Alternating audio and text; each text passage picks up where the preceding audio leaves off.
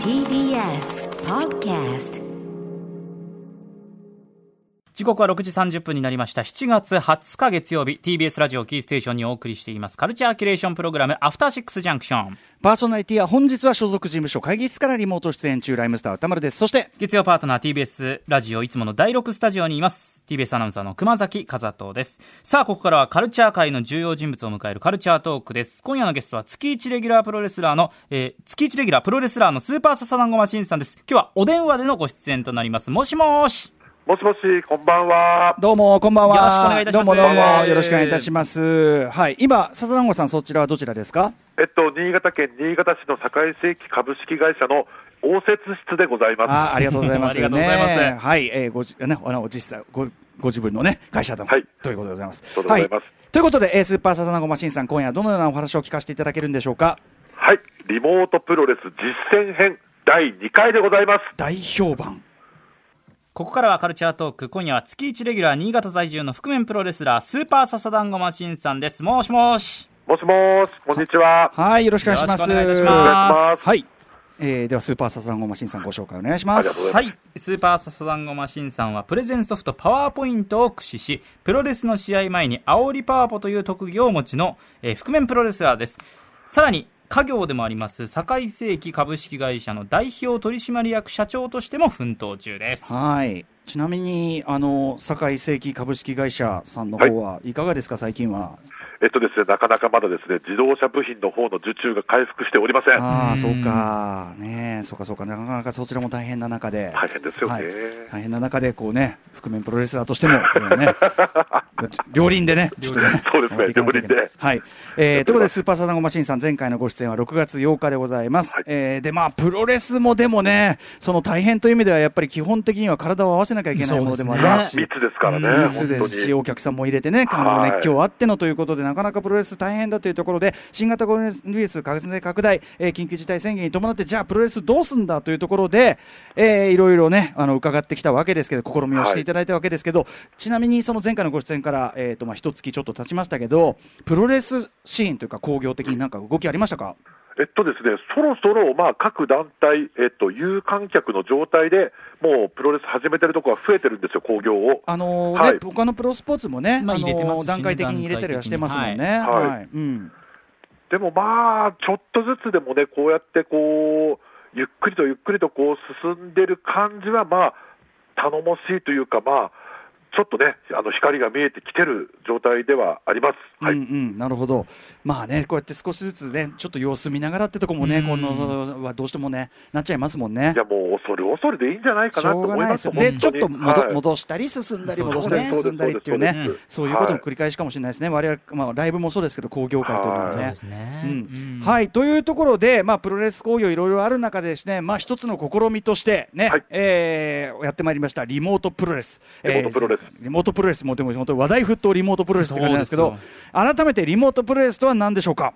はい、えーっとですね、これ4月に、まあ、出演した際に箕輪田ディレクターが提案したですね、ウィズコロナ時代のこれプロレスの新たな可能性と、えー言われております。はいえーで、箕輪田さんがこれ提案したシステムは、これ会議アプリ、えーまあ、 Zoom なんかそういったものを利用してですね、はいえー対戦するレスラーが交互に、えー効果的な技や攻撃をプレゼンし合うという、そういうものだったんですが、それをベースに、えー前回、えーアトロック式リモートプロレスとして、まあ、エキシビジョンマッチをハシピーと行いました。うんはい前回はね、そのいや、そんなこと本当にでもね、その案としてはできるか、はい。わなんかあるかもしれないけど、はい。実際やってみてどうなんだっていう中、っと半信半疑ではありましたね。エキシビジョンマッチとしてやったら、これでも、笹子さんね、正直面白かったんですよね。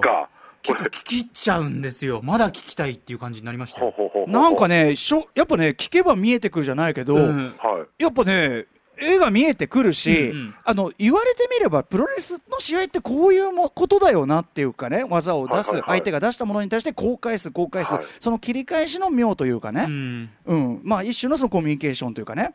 そういうような部分のところが、むしろすごくこうラジオでやるプロレスとしてはですね、うん。理想的な形として浮かび上がってきてですね、残念、残念ながらじゃないの。意外にも、意外にも面白かったんですよね。意外なほどに。面白かった。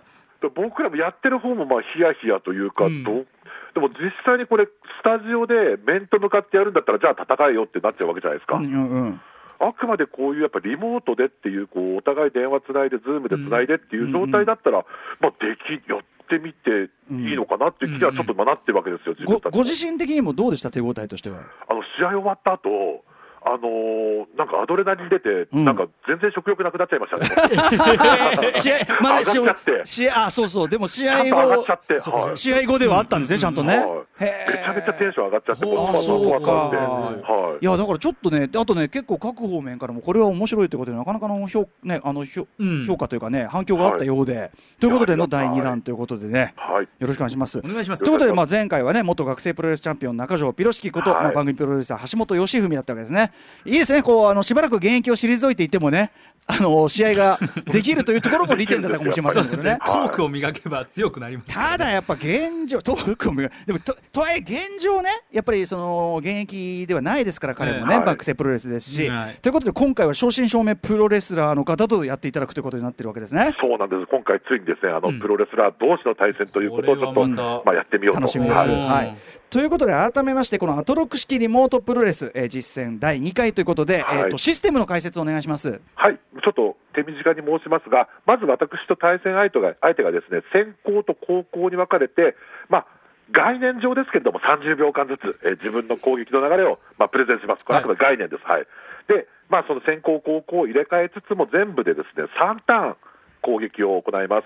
でもしもですね3ターンで決着がつかなかった場合は、まあ、判定に持ち込まれます、えー今夜のジャッジもですね歌丸さん、そして熊崎さん、そして、えー古川光さんの3人でですね、お願いいたしますということでございます。なるほど、これ、責任重大でございます。そうですねあの試合の行方をね、きっちりこう見守っていかないといけないということでございます。はいさあ、ということで、プロレスラー同士、とってもね、どなたなんですか？笹団子さんとどなたがはい。ね。今回というのは、実はこれは、あのまだ内緒というかね、内緒なんです。はい、この後対戦お楽しみにね。これも、はい。あれですから、あのアナウンサー、熊崎和人さんがですね、あなたがコールするわけです、そのありがとうございます後ほどね。いや誰だろうな。かしこまりました。はい、ということで、行ってみましょう、熊崎さん、お願いします。はい。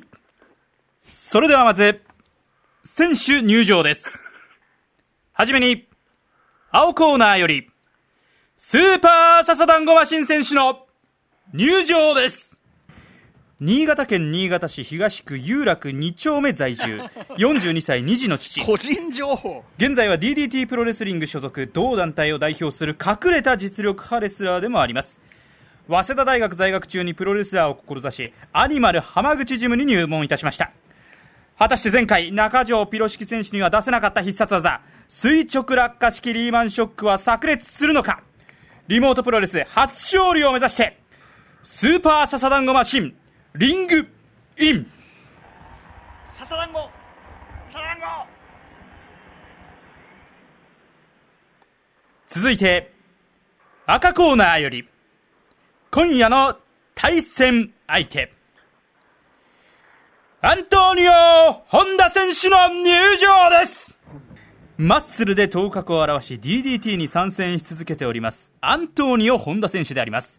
武蔵野美術大学プロレスリング夢ファクトリー出身。学生プロレス時代はあの中条ピロシキ選手とライバル関係にもありました。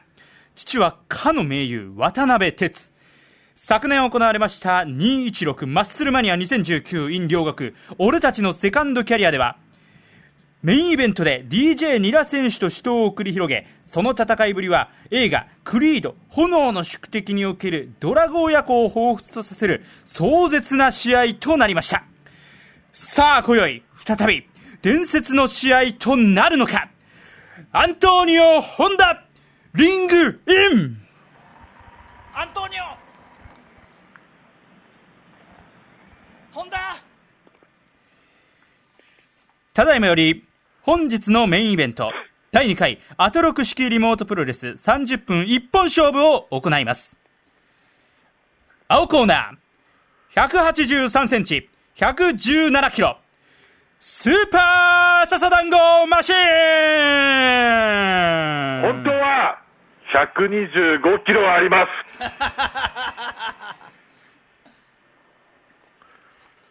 赤コーナー168センチ80キロアントニオ・ホンダ本当は168センチないです。さばい、さばい。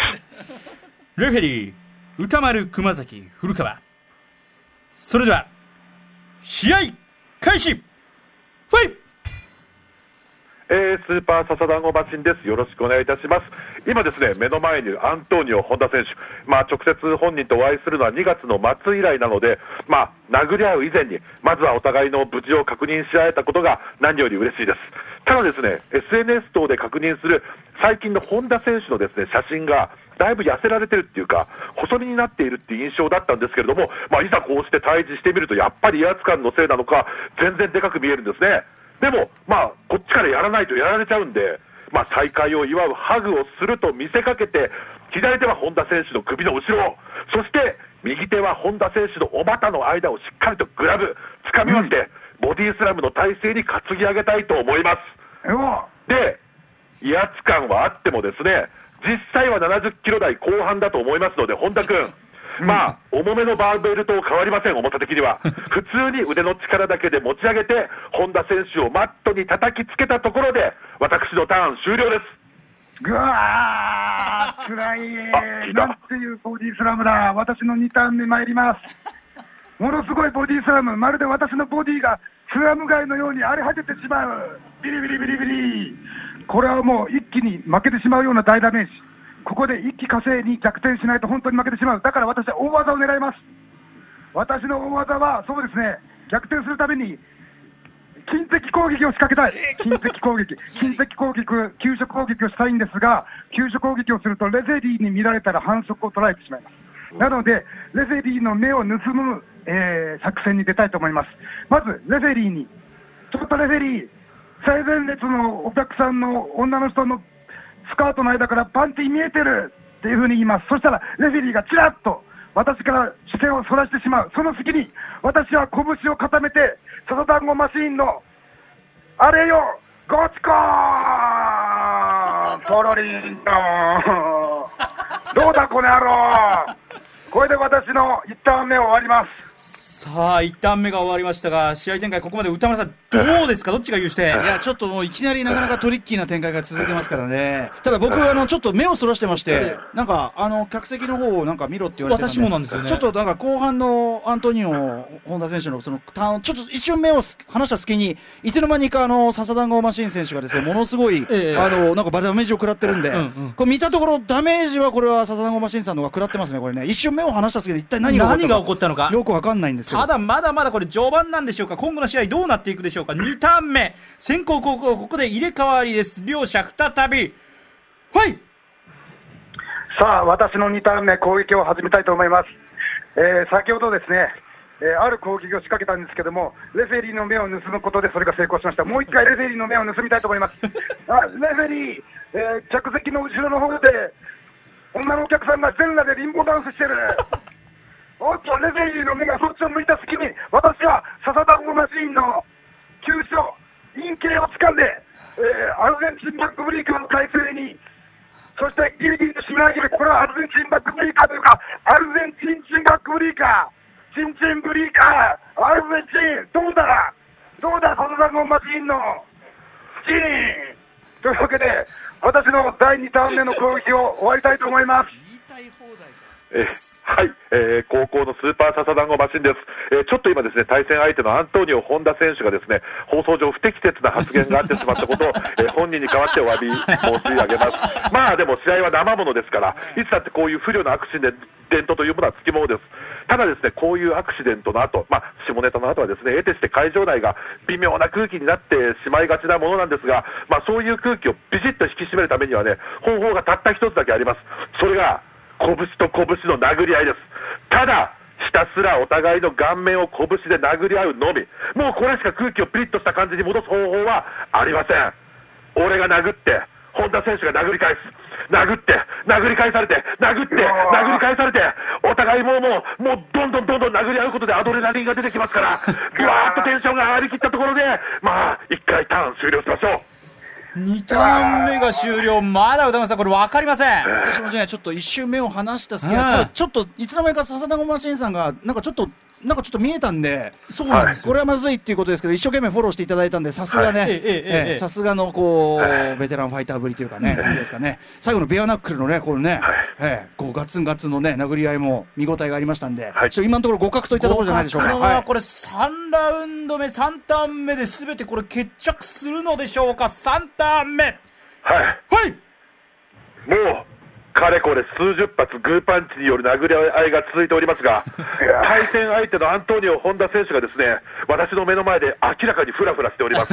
まあ、自分はスタミナが切れて息が苦しいな程度でいいんですけど、本田選手はね、もう確実に目の焦点が合っていないんですね。この瞬間、私はちょっと決定的な事実に気づいてしまいました。私、アメリカンプロレスにとんと太いのでですね、ちょっとパンチの打ち方がですね、少し本田選手のパンチの打ち方に比べて、エンターテインメント性に欠けてしまってたんですね。私、あの、ザ・ロックほどドゥエイン・ジョンソンさんのようなこう華麗なパンチ打てませんから、ちょっと痛かったのかもしれない。あの、このままではですね、あの、意識朦朧とした本田選手がですね、さらに言ってはいけない言葉をリング上で口走ってしまう可能性があるんですよ。どうしよう。うんとりあえずここでターン終了です。うわー、これどうなるんだ？最後じゃあ、アントニオ・本田選手のターンです。あー、すごいダメージだ、なんてパンチだ、もうフラフラだ、これはピンチすぎる、人間、ここまで追い込まれると、なんというか、ムラムラしてくる、生命の危険を感じると、生存本能が働いて、種の保存とかを考えてしまって、なんというか、え変なこと考えてしまう、ダメだ、ムラムラする、うわー、なんか変なこと言いたくなる、うおおおまんだ、だだ、言うな。どういう、おおまん、お言ったらダメだ、言ったら放送が。おー、まあ、何をやってんのお、ま、ん、えーと、最後の一言を言うその瞬間に、なんとリング上に白いタオルが投げ込まれたこのタオルを投げたのはなんと、私のセコンドについている、私のトレーナーのドルフ・ラングレンドルフ・ラングレンドルフ・ラングレンがタオルを投げた。ありがとうドルフ。おかげで放送事故を免れた。ドルフありがとうドルフが泣いている。俺も泣いている。スタローンも泣いている。客席でスタローンも泣いている。ジャック・ノリスも泣いている。ありがとうドルフ。そしてこの瞬間に白いタオルがリング上にファサリと落っこちました。とさ。おお勝ったまさかのタオルが入りました、これ。最後、とんでもない結末になりました。いやー、ということで試合終了、これは、はい、ということレフェリーで、小坂、はい。第2回アトロク式リモートプロレス30分一本勝負、これ最後タオルが投げ込まれたという結果でいいんですね。ということは、スーパーササダンゴマシン選手の勝利ということになりました。いやあのー、ー、どっちに転ぶか分かりませんでね、した。あ、本田さんお疲れ様でした。お疲れ様でした。ありがとうございまし。た。まずはそのリモートプロレス初挑戦のね、アントニオ本田選手にもね、ちょっとこれはうん聞いてみないといけない。はいいかがでしたか、いやー、厳しい戦いでしたね。厳しい戦い。はい、あの、学生プロレスの頃にやっていたプロレスの実況、ええ。そういうものを思い出しながら、あの、はい。あの学生プロレス的なバイブスの一番悪い面が出てましたよ。一番、一番どうかというところがね、3出がターン目あたりはね。でもある意味、自分のなんていうか、学生プロレスからあプロレスから通して、ですね。はい。すべ、てのキャリアの相対、まあ、相対性のような、集大成でいいんですか？今のがですか？これでいいんですか？た確かにでもね、笹団子マシンさんの振りが振りだったんでね、はい。まあ、その3ターン目に関しては、これはまあ、笹団子さんのね、あの振りが非常に重要だったと思うんですが、そうですね、アントニオ・本田さんのこうななんていうのか、あの丁寧な性格が災いしてしまったんじゃないかなと思ってます。ま あはい。正じゃあ、つまりこれは笹団子さんとしてはこう自爆を招いたというか、そうそうなんです。あのやっぱ前回の反省をすごい生かして、すごいすごいずっと1ヶ月間このこと考えてきたんで、やっぱそれが形になってよかったなと思ってます。あどうやってくあ確かにでもこれ、そうか、はい自爆を誘うっていうのはねそうなんです、そうなんです。やっぱ期待に応えちゃうんで、やっぱり。なるほどなるほどはい振り落ちの基本がしっかりしてるレスラーほど、お陥りやすい術中ですよね、これ。そうか、はいじゃあ、はい要はアントニオ・本田選手がプロだからこその、これ、あの本田さん、やっぱりそこはプロとして受け受けずにはいられないってところがやっぱあるわけですか。そうですね、やっぱりこうこれまでのプロレスの技術を、まあ、その注ぎ込むと、やっぱこういう結果にならざるを得なかったですよね。技術を技術の集大成。お、おまおまってやつですか？ま、うん、まで言って。ねえ、いやいやいや、ちょっとヒヤヒヤはしつつも、でもこのヒヤヒヤはしつつも、ちゃんと落ちるところにきっちり落ちるというあたりが、やっぱプロの技術じゃないですか、これはね。本当に。いやいやいやいや。いやーでもなかなかスリリングな試合見えたと思うナイスファイト、ね、さっきからレフェリーの一人の古川光は何も言わずにね、ええええ Zoom で紙ばっかり出して画ますよ。面上にアピールしますね。うんいやでも本当素晴らしかった一。度しっかりこう試合の決着をこのターン内でつけずに、はい実際にこれ、判定で。ジャッジメントを委ねるのも本当、一回試してみたいですよね、判定に持ち込んだ場合っていうことですよね。はい。今回でもだいぶ僕があの目をそらしてる場面が多かったんでね、ちょっとね。そうですね。確かに。ちゃんと聞いてくださってるってことですよね。うん。ちゃんとね、聞いて。くださってるってことですから、これ。本田さんいかがでしたか？いやー、結構厳しい戦いでしたけども、本当に戦って嬉しいですね。またリモートプロレス、これ、あの、再戦というのをお願いした場合は、これは受けていただけるんでしょうか？でももちろんです。やった。えありがとうございます。ありがとうございます。はい、そして、えっ、と、貞子さん、今回の第2回いかがだったでしょうか？